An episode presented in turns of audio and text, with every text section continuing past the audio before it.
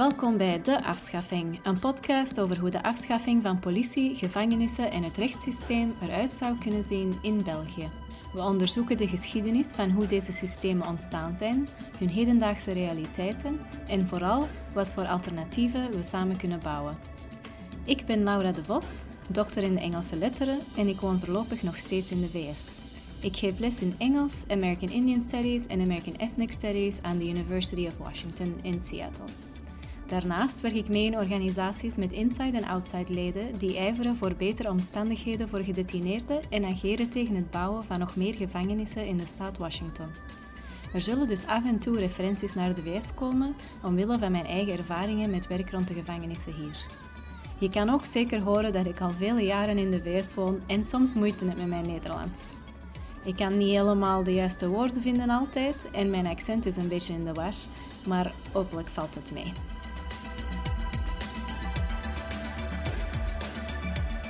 In deze aflevering ga ik verder met mijn gesprek met Joke Kallewaard van Progress Lawyers Network. Hun website is www.progresslaw.net. In aflevering 5 hoorden we al de eerste helft van dit gesprek. We leerden over het verhaal van een van Joke's cliënten. Deze jonge Sudanese zogenaamde transmigrant wordt vervolgd voor mensensmokkel, omdat hij anderen hielp vertrekken naar Engeland vanuit Brussel. We leerden via zijn verhaal onder andere over de rol van de onderzoeksrechter en de voorlopige hechtenis. In deze aflevering zetten we het verhaal verder en leren we nog meer over de absurditeit eigenlijk van het toepassen van het strafrecht op jongeren die zelf vluchteling zijn, over hoe de politieke keuze om in te zetten op straffen en niet op het nodige te investeren in de vernieuwingen van de wet Dupont ervoor zorgt dat die wet in de praktijk vooral negatieve gevolgen blijkt te hebben. En over het elektronisch toezicht en hoe zogenaamde alternatieve straffen niet echt als alternatief worden gebruikt, maar wel als een verdere uitbreiding van het repressieve strafsysteem. We beëindigden de vorige aflevering op het moment waar Joke's cliënt opgepakt werd. Dit is waar we nu verder gaan.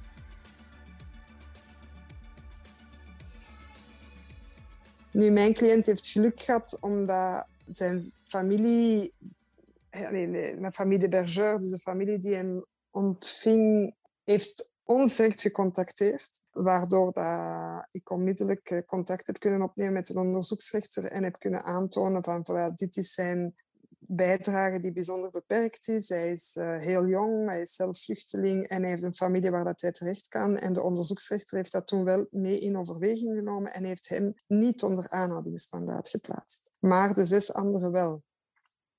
En dus ja. die zes anderen... Allee, we zijn dan wel... Hè, dus hij is eerst onder... Aan dat ik nog gezegd, uh, hij is eerst onder elektronisch toezicht geplaatst. Hè, want uw voorlopige hechtenis kan je uitvoeren ofwel in de gevangenis ofwel mijn elektronische enkelband. Nu, die elektronische enkelband is ook de rechter dat, kan, dat, dat daar kan over oordelen. Hè. Dus hij, dat is niet jijzelf dat kan kiezen. Ik wil in de gevangenis ja. of ik wil mijn elektronische enkelband. De rechter beslist daarover en de rechter heeft toen voor mijn cliënt gezegd oké, okay, je mag onder elektronisch toezicht in, het, in de familie waar dat je deze login bent opgepakt. Hè. Dus, maar dat was ook alleen maar omdat ik er onmiddellijk bij was en omdat ik ja. allerlei elementen kon aangeven over hemzelf. En omdat wij ook, ja, voilà, heel veel in contact zijn met de mensen in het Maximiliaanpark, weten hoe dat, dat verloopt. Heel veel advocaten kennen dat niet, kennen die realiteit niet. Maar dus bovendien, zo'n elektronische enkelband is eigenlijk ook wel iets heel zwaar. Want je mag niet, het huis niet verlaten. Ook al is er bijvoorbeeld een tuin, mag je niet in de tuin. Hè? Dus je moet echt binnen de vier muren van het, huis, van het huis blijven. En dat is natuurlijk beter als de gevangenis, maar anderzijds is dat heel zwaar voor de familie, voor de yes, gast zelf. Want je, mag, je mag eigenlijk, je moet zelf, voilà, je moet je eigen constant uh, beperken tot je, je, je huis. En voor iemand, hè, voor die jongen waar dat ik dan advocaat van was, dat is, die mensen wonen in een groot huis, dus dat viel nog mee. Maar er zijn mensen die echt in een klein, heel kleine ruimtes wonen en waar dat je bijvoorbeeld geen verschillende kamers hebt. En dus dat is ja. bijzonder, dat is niet zomaar niet gemakkelijk, zo'n elektronische enkelband. En dat is echt 24 uur op 24, uur op 24 dat je moet binnenblijven. Ja, je mag alleen maar naar buiten voor naar de rechtbank te gaan. Ja. In Amerika is dat hier ook zo, dat als je onder elektronisch toezicht staat, dat je eigenlijk ook echt op elke seconde van de dag of de nacht de politie over de vloer kan hebben om te checken hoe dat alles in elkaar zit. En dus dat is ook heel veel extra stress voor de persoon zelf en voor iedereen anders die in dat huis woont. Omdat mm dus eigenlijk op geen enkel moment, eigenlijk gelijk wat dat ze aan het doen zijn, kan de politie plots binnenvallen. Ja, is bij dat ons in België niet dat gebeurt? Of? Nee, bij ons is het systeem anders, omdat je enkelband is verbonden met een GPS-machine. Mhm. En dus de, er is een centrum in Brussel dat kan kijken of de alle enkelbanden wel degelijk daar zijn waar dat ze moeten zijn. En dus het is pas als je uit de perimeter komt van de machine dat er een alarm afgaat. Dus de politie gaat alleen dan komen wanneer dat de persoon vertrekt en dus zijn enkelband uitdoet. Maar niet omdat die enkelband, voilà, dat wordt gecontroleerd doorheen dat GPS-machine en dus doorheen het, het centrum elektronisch toezicht dat dat controleert van op afstand. Qua. Dus die stress van constant politie over de vloer krijgen is er niet. Dus uh, dat is anders dan bij jullie dan toch. Maar dus, voilà, mijn cliënt is eerst uh, vier maanden op elektronisch toezicht gegaan en dan heb ik de rechter kunnen overtuigen om hem vrij onder voorwaarden te laten. Allee, vrij, dus, dus dat, je, dat, hij, dat er een onderzoek lopend blijft, maar dat je vrij bent. Die andere zes personen, die zijn allemaal in de gevangenis gebleven. En dus die hebben ze zijn allemaal opgepakt in augustus en wij zijn voorgekomen ten gronde voor de rechtbank in mei. Dus die hebben gedurende uh, ja, wat is het, vier, negen maanden in voorlopige hechtenis gezeten, wat dat bijzonder lang is. Hè. Normaal gezien mag dat niet zo lang duren, een voorlopige hechtenis. Allee, dat mag wel, maar de voorlopige hechtenis moet normaal gezien zo kort mogelijk gebeuren, omdat je niet schuldig bent. Hè. Dus je bent nog altijd verondersteld onschuldig te zijn, maar je zit wel in de gevangenis. En dus wij zijn dan voorgekomen na negen maanden voor de correctionele rechtbank. En aangezien dat mijn cliënt vrij was en aangezien dat ik een goede uitleg had, allee, aangezien dat ik voilà, zijn levensloop kon, dat hij ondertussen aan het werken was enzovoort enzovoort, heeft de rechtbank zich beperkt, maar het blijft toch wel tot twee jaar gevangenisstraf.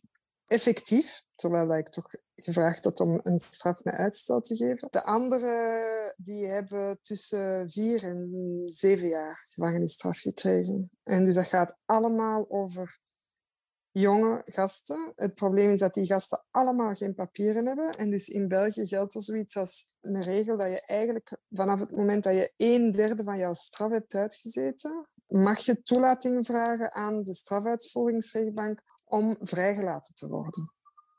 Dat is de wet Dupont, noemen ze dat. Dat is eigenlijk een, een, een wet die goed is, in die zin dat, dat ze denken van, voilà, je doet een deel van je straf en dan kan je, moet je de rest niet uitzitten als je, als je toont dat je kunt herintegreren in de maatschappij. Maar voor mensen die geen papieren hebben bijvoorbeeld, is dat bijzonder moeilijk om een plan voor te leggen aan de strafuitvoeringsrechtbank waaruit blijkt dat je een woonst hebt, dat je school kan beginnen, dat je kunt gaan werken, dat er een familie is om je op te vangen enzovoort. Dus, en dus dat je een, een vorm van inkomen hebt. Al die dingen kan je niet aantonen als je geen papieren hebt. Met als gevolg dat die mensen bijna allemaal einde straf doen. Dus dat wil zeggen dat ze hun hele straf uitzitten. Zoals ik al zei, is die wet Dupont wat mij betreft een... een ik ben in C niet voor een, een gevangenis als oplossing voor criminaliteit te bestrijden, maar als dat dan toch bestaat, die gevangenis en,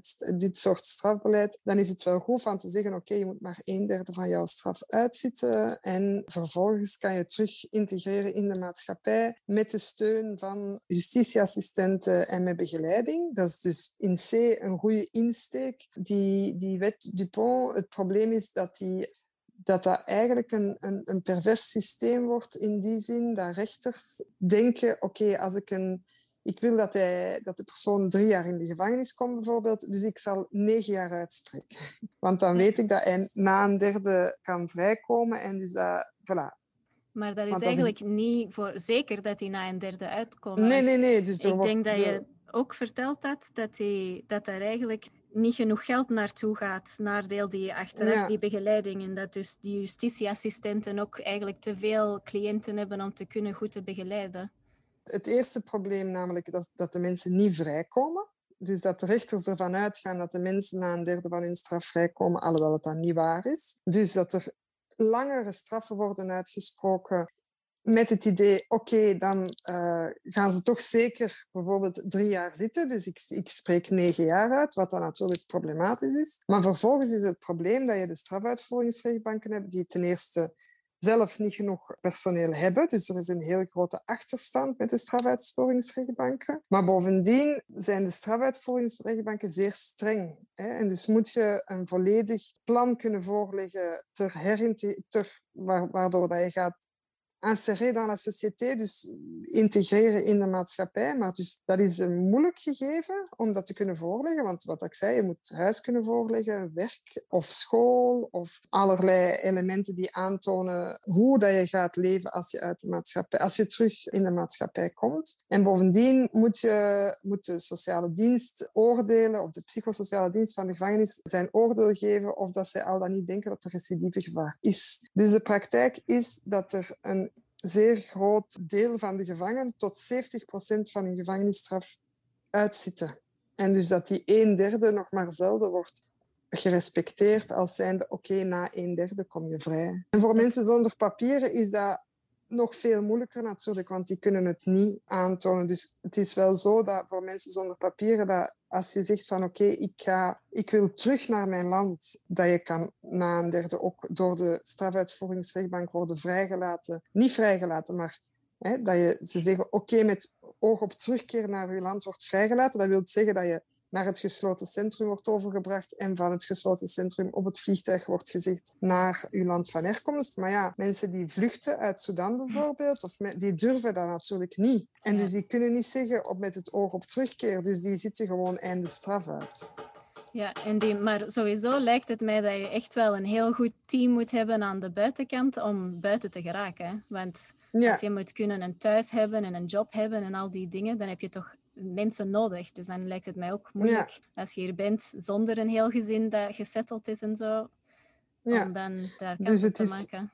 Het is sowieso moeilijk als je, hè, ook voor jongeren uit de wijk, om, om een familie te hebben die, ja, om, om zo'n integratieplan te kunnen voorleggen aan de strafuitvoeringsrechtbank. Nu, de rechtbank laat wel toe van af en toe allez, dus uit de gevangenis te gaan, zodanig dat je dat kan voorbereiden. Hè? Dus dat je een dag, uh, af en toe een dag de gevangenis uit kan, of soms een weekend. Maar bon, is niet hetzelfde als het maar zwart. De rechtbank laat dat wel toe dat je dat kan voorbereiden, maar desalniettemin is dat moeilijk. Hè? Want veel jongeren die feiten plegen, zijn jongeren die schoolverlaters zijn, allez, die vroeg school verlaten hebben, die geen diploma hebben, die geen werkervaring hebben als je een strafblad hebt, is het moeilijk om een werkgever te vinden. Als je geen werk hebt, is het moeilijk om een, een woning te vinden, enzovoort, enzovoort. Vandaar dat het, dat het is dat er heel veel mensen hun straf voor drie vierde van hun straf uitzitten en ondertussen meer en meer mensen die naar fondpijn gaan, dus die een straf einde doen. En wat je daar straks zei over die begeleiding, dat de justitieassistenten van de justitiehuizen, veel van hen zijn mensen met heel veel goede wil, maar die hebben een dusdanige caseload dat eenmaal als die personen uit de gevangenis komen, dat die, heel, dat die niet kunnen opgevolgd worden op een constructieve manier. Dat eigenlijk de enige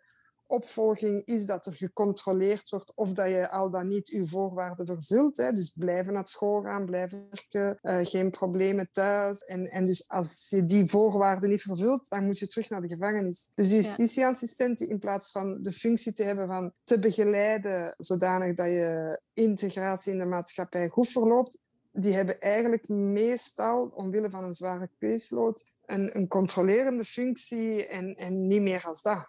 En dus met als gevolg dat er veel gasten ook gewoon terug moeten keren naar de gevangenis, omdat ze hun voorwaarden niet kunnen opvolgen. En het is dus ook zo dat als je vervroegd vrijkomt, dan kan het zijn dat je rond eh, die voorwaarden moet volgen en dus echt wel nog het gerecht de hele tijd je leven bekijkt voor nog verschillende jaren. Dus dat het dan soms lijkt dat het gemakkelijker is om gewoon einde straf te doen dan om misschien mhm. langer dan de originele straf risico te lopen om terug in de gevangenis te geraken.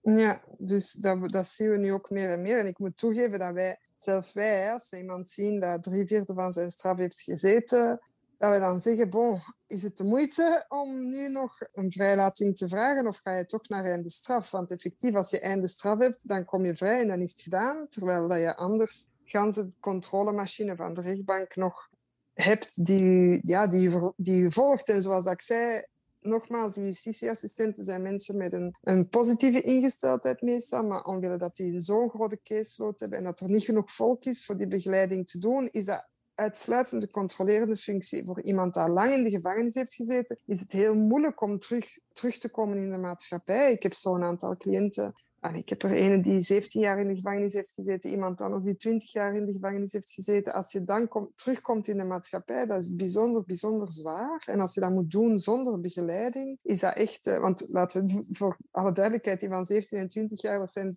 twee mensen die wel die geen einde straf hebben gedaan, dus die, die toch onder begeleiding van de justitieassistenten zijn, maar die daar geen steun in hebben. En dus die zelf in al hun miserie op zoek moeten gaan naar een dokter die hen kan begeleiden, naar een psycholoog die toch wel die 17 jaar hechtenis mee kan verteren samen met u, die werk vindt. Als je zo lang in de gevangenis hebt gezeten, is het heel moeilijk om werk te vinden, om terug op een deftige manier te kunnen functioneren. En dus je ziet dat dat, dat, dat gewoon, er is geen begeleiding van die mensen. Terwijl dat, dat er echt wel zou moeten zijn.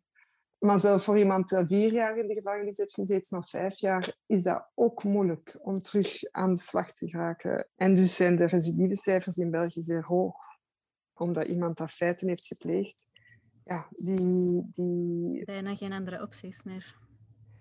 bijna geen andere optie. Dat is misschien een beetje straf uitgedrukt, want er zijn toch echt wel mensen die dat wel kunnen. Hè? En die wel steun hebben van hun familie. Maar voilà, het is, het is gewoon echt, echt niet gemakkelijk om terug in een maatschappij te komen. Vooral omdat in, in België zoiets bestaat als het strafblad. Ik weet niet hoe dat, dat zit in Amerika of in andere landen, maar dus dat strafblad, al jouw straffen staan daarop. En iedere werkgever, ook als het is om te gaan kuisen in een fabriek of alle werkgevers, alle interimbureaus vragen steeds je strafblad. En als je een strafblad hebt dat niet clean is, ja, dan heb je een probleem. en dus je vindt gewoon bijzonder moeilijk werk ja. als je een strafblad hebt. En nu voor uw cliënt uit het Maximiliaanpark, die heeft ja. twee jaar gevangenis? Ja, maar dus mijn cliënt in het Maximiliaanpark, nogmaals, heel veel geluk dat hij een familie heeft, waardoor dat wij hebben kunnen bekomen dat als iedere de straffen die onder de drie jaar zijn, kan er een enkelband ook worden gegeven. En dus wij hebben bekomen dat voor hem een enkelband is kunnen verkrijgen. Nu, normaal gezien, voor iemand dat papieren heeft, die gaat gewoon naar de gevangenis. En diezelfde dag zegt de directeur, oké, je wordt, uh, uw, straf wordt tijdelijk onderbroken tot wanneer je een enkelband krijgt. Maar iemand zonder papieren of zelf met een precair statuut als mijn cliënt, namelijk een asielaanvraag, hebben niet, geen recht op diezelfde maatregelen. En dus die is toch moeten eh, in de gevangenis gaan. En dan hebben we heel veel moeten onderhandelen en heel veel druk uitvoeren om te zeggen, hij mag wel met een enkelband, want hij heeft asiel aangevraagd. Moest hij geen asiel aangevraagd hebben, zou hij dat niet kunnen, geen enkelband hebben kunnen hebben. Maar dus hij heeft wel een enkelband gekregen en hij heeft gelukkig zijn werk niet kwijtgespeeld. Ook al heeft hij toen wel een week in de gevangenis gezeten, maar zijn werkgever was bijzonder mee, allee, meegaand en, en begripvol. Maar zijn andere, dus die andere jongens die met hem werden veroordeeld, gaan, dus hij had de minste straf van twee jaar en dan was er die vier jaar, vijf jaar, zes jaar, zeven jaar. Die zitten nu nog allemaal in de gevangenis. Dus dat zijn eigenlijk, als ik nu terugdenk aan het originele verhaal dat je verteld hebt van je cliënt, op ja. 14 moeten vluchten uit Sudan, dan in Libië in die slaaftoestanden en dan op zo'n krakkemikkig bootje de Middellandse Zee over en dan wauw. En dan uiteindelijk in België zes jaar in de, gevangenis. Ja, ik heb zo'n cliënt die ook hetzelfde, ook een uh, Sudanese vluchteling, die heel zwaar werd gefolterd. We hebben daar medische getuigschriften van waar met alle littekens op zijn lichaam. En die is ook terechtgekomen dan in de gevangenis omwille van het feit dat hij zogezegd een menshandelaar zou zijn, non. En dus die is volledig, volledig in elkaar gestuikt. Want dat is, die had in Sudan in de gevangenis gezeten, heeft dan in Libië, de, de omstandigheden, leefomstandigheden daar zijn echt heel zwaar. Dat is gekend onder alle mensenrechtenorganisaties, dat Libië echt kampen heeft waar dat mensen worden gefolterd. En die is hier in de gevangenis terechtgekomen en die, die heeft gewoon zijn trauma's dat hij van Sudan en Libië heeft meegenomen zijn heel zwaar tot uiting gekomen en die is compleet, compleet in elkaar gestuikt in de gevangenis. En we hebben die toen ook vrijgekregen, nogmaals, omdat, om ook weer daar bijzonder uitzonderlijk, omdat er een familie was die heel hard voor hem vocht. En omdat wij er waren, omdat wij zwaar gediscuteerd hebben en hem uiteindelijk hebben vrijgekregen. Want dus een onderzoeksrechter kan zelf altijd beslissen om iemand vrij te laten tijdens zijn voorlopige hechtenis. En dus ik heb de onderzoeksrechter toen kunnen overtuigen om hem vrij te laten. Maar dus ik ben daarmee nog maar pas voor de rechtbank gekomen en we hebben nog geen uitspraak. Maar het parket heeft vijf jaar hechtenis gevraagd. Dus die jongen moet nu binnenkort moeten wij naar de rechtbank gaan met kans dat er een, een, straf wordt uitgesproken van vijf jaar en dus dat hij op de rechtbank zelf wordt aangehouden. Dus dat is een bijzonder stresserend gegeven. Ik hoop dat de rechter het niet zal doen, maar dus het parket heeft dat wel gevraagd om hem voor vijf jaar in de gevangenis te zetten. Terwijl dat wij echt allerlei elementen hebben die aantonen dat het zelf een man is op de vlucht. Ja. Voilà. Schrijnende, schrijnende situatie daar in België. Ja. Die, die aanpak niet echt. maar voilà, dat gaat dus over, over dat gaat nu één element, hè, de mensensmokkelaars, dat is één gedeelte, maar je ziet dat er allerlei andere feiten zijn die dat je echt, voilà, dat gaat over zware sociale of samenlevingsproblemen die men tracht op te lossen via het strafrecht daar waar dat, eigenlijk echt niet de manier is om een zaak op te lossen. Ik, en daarmee wil ik absoluut niet zeggen dat iedere gast dat feiten pleegt, of vrouw dat feiten pleegt, dat die er allemaal maar ongestraft uh, onderuit zouden moeten gaan. Dat zeg ik niet, maar uh, men moet zich wel de vraag stellen in hoeverre is dat een uh, beleid dat oplossingen biedt, zowel voor de maatschappij als voor de slachtoffer, als voor, het als voor de daders. En dus in de praktijk zie je dat dat zeer weinig het geval is. Er wordt heel repressief opgetreden.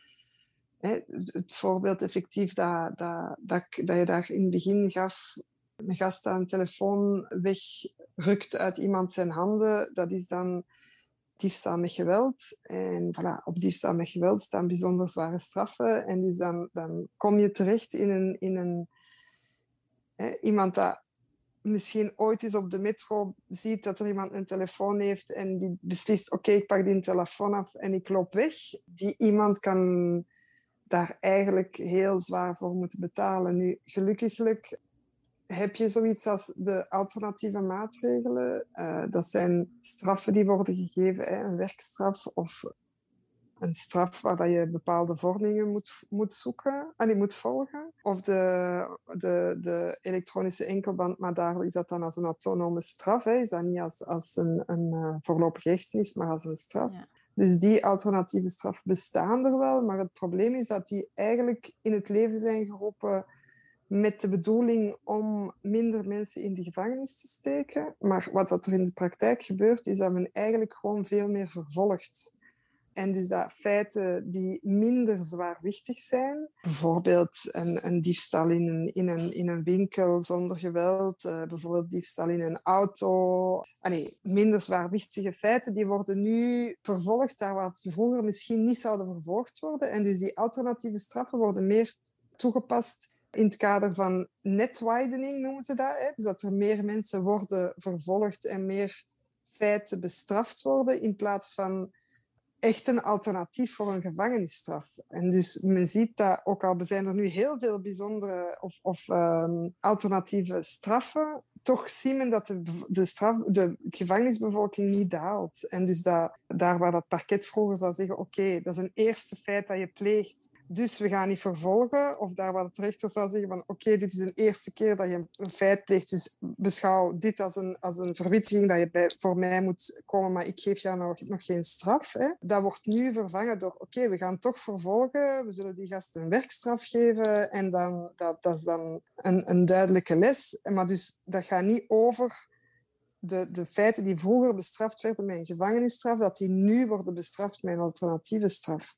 Het is eerder dat er meer wordt vervolgd. En dus voilà, dat je nog steeds in dat repressief systeem zit. Want als je bijvoorbeeld een werkstraf krijgt en je voert die werkstraf niet uit, omwille van niet volledig uit, dikwijls wordt ze wel grotendeels uitgevoerd, maar als je ze, stelt dat je 200 uur krijgt en je doet er maar 150 van, de rechter gaat altijd een een vervangende gevangenisstraf uitspreken, die meestal zwaarder is dan een gewone gevangenisstraf. En dus die ga je moeten uitzitten. Dan, ook al heb je hè, bijvoorbeeld 150 uur gedaan van de 200, als je maar 150 doet en die 50 anderen niet. En de rechter heeft gezegd, je moet 200 uur werken. En als je die 200 uur niet werkt, dan ga je 18 maanden in de gevangenis. Als je dan die 50 uur niet gedaan hebt, dan ga je 18 maanden in de gevangenis. En dus daar wordt niet de regel toegepast van een derde enzovoort enzovoort. Dat is gewoon een gevangenisstraf dat je dat moet uitvoeren. En dus je ziet een dat grote uitbreiding. Ja, dus je ziet nu het grootste deel van de jongeren volgen hun, straf, hun, werkstraf wel uit. Hè? Mhm. Maar die werkstraf, nogmaals, dat gaat over feiten dikwijls die vroeger niet vervolgd werden en nu wel. En dus de gevangenispopulatie is absoluut niet verminderd. Het is zelf omgekeerd, daar waar dat er nu dat er nog meer straffen zijn, doordat er nu strenger wordt gestraft, uitgekeken. Vroeger, uh, ik spreek van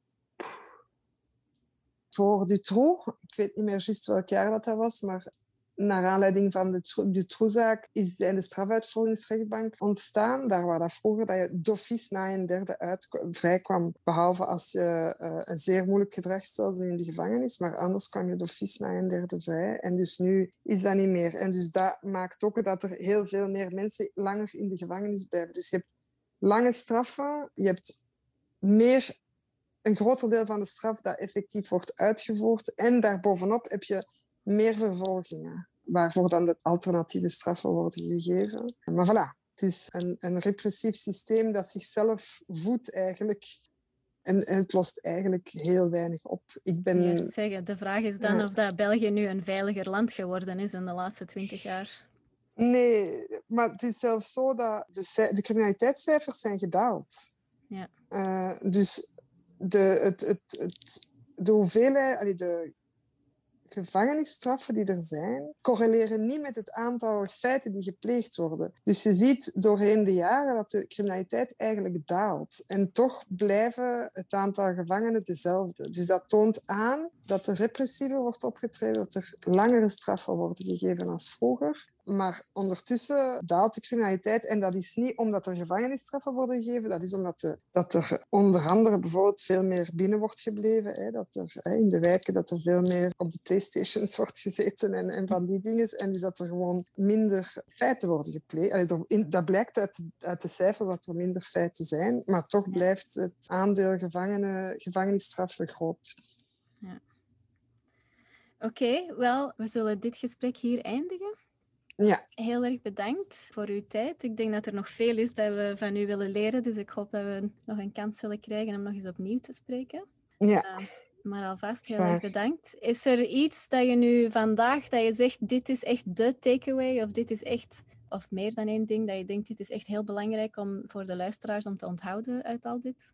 Ik denk dat het belangrijk is, wat, wat ik en we zullen daar misschien ook eens een podcast over kunnen doen, maar over, ik vind het belangrijk dat, dat de mensen horen dat ze niet denken dat uh, mensen die een kritieke kijk hebben op het gevangeniswezen en op het strafbeleid, dat dat daarom mensen zijn die geitenwolle sokken dragen en die denken dat alles op, op een deftige manier of snel en liefdevol kan opgelost worden. Dus wij denken echt wel ook na van hoe moet dat dan wel opgelost worden, die criminaliteit? Wat kan je daarmee doen? En natuurlijk gaat dat enerzijds over dat je maatschappij op een andere manier moet functioneren, meer inclusief, eh, beter onderwijs, minder werkloosheid enzovoort enzovoort. Dus sowieso moet je naar een andere maatschappij. Nu, laten we duidelijk zijn, dat is mijn standpunt. Ik ben tegen een, een kapitalistische maatschappij waar dat er heel veel voor het geld wordt gedaan en heel weinig naar de mensen wordt gekeken. Maar zelfs binnen een kapitalistische maatschappij is er, zijn er alternatieven mogelijk. En bijvoorbeeld het feit van een constructief bemiddelingsbeleid, van herstelbeleid, een herstelstrafrecht, om het zo te noemen. Dat is niet gewoon je kunt gewoon een herstelrecht, dat is echt een andere manier als reactie op criminaliteit, waaraan dat je zegt van oké, hoe gaan we dat probleem nu aanpakken?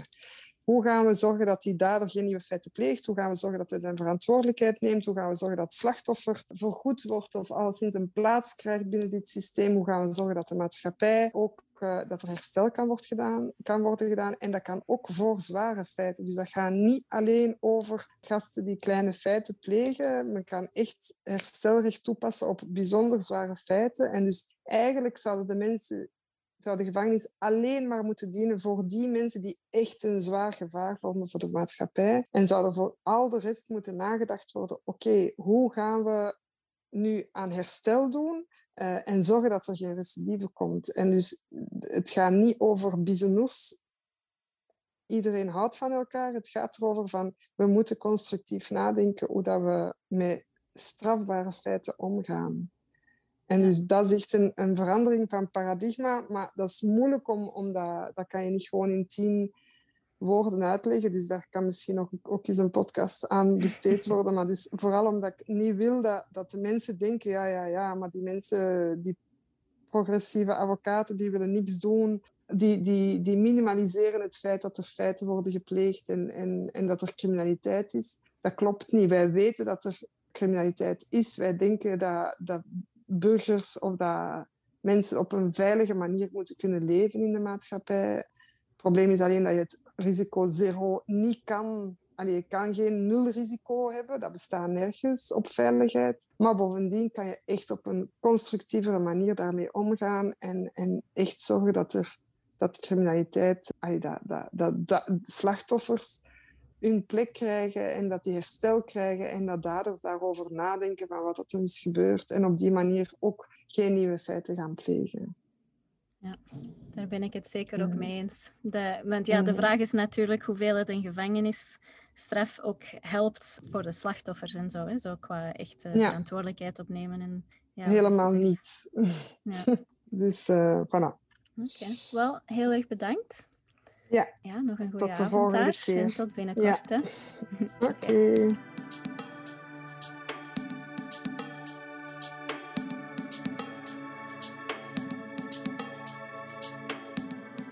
Bedankt om te luisteren naar deze aflevering van De Afschaffing. Behalve op De Wereld Morgen kan je ons ook vinden op de meeste podcast-apps. Als je ons feedback of een rating geeft op je app, kan je ook andere podcastluisteraars helpen om ons te vinden. Wil je direct contact opnemen? E-mail dan deafschaffing in één woord at gmail.com. Nogmaals bedankt om te luisteren naar De Afschaffing.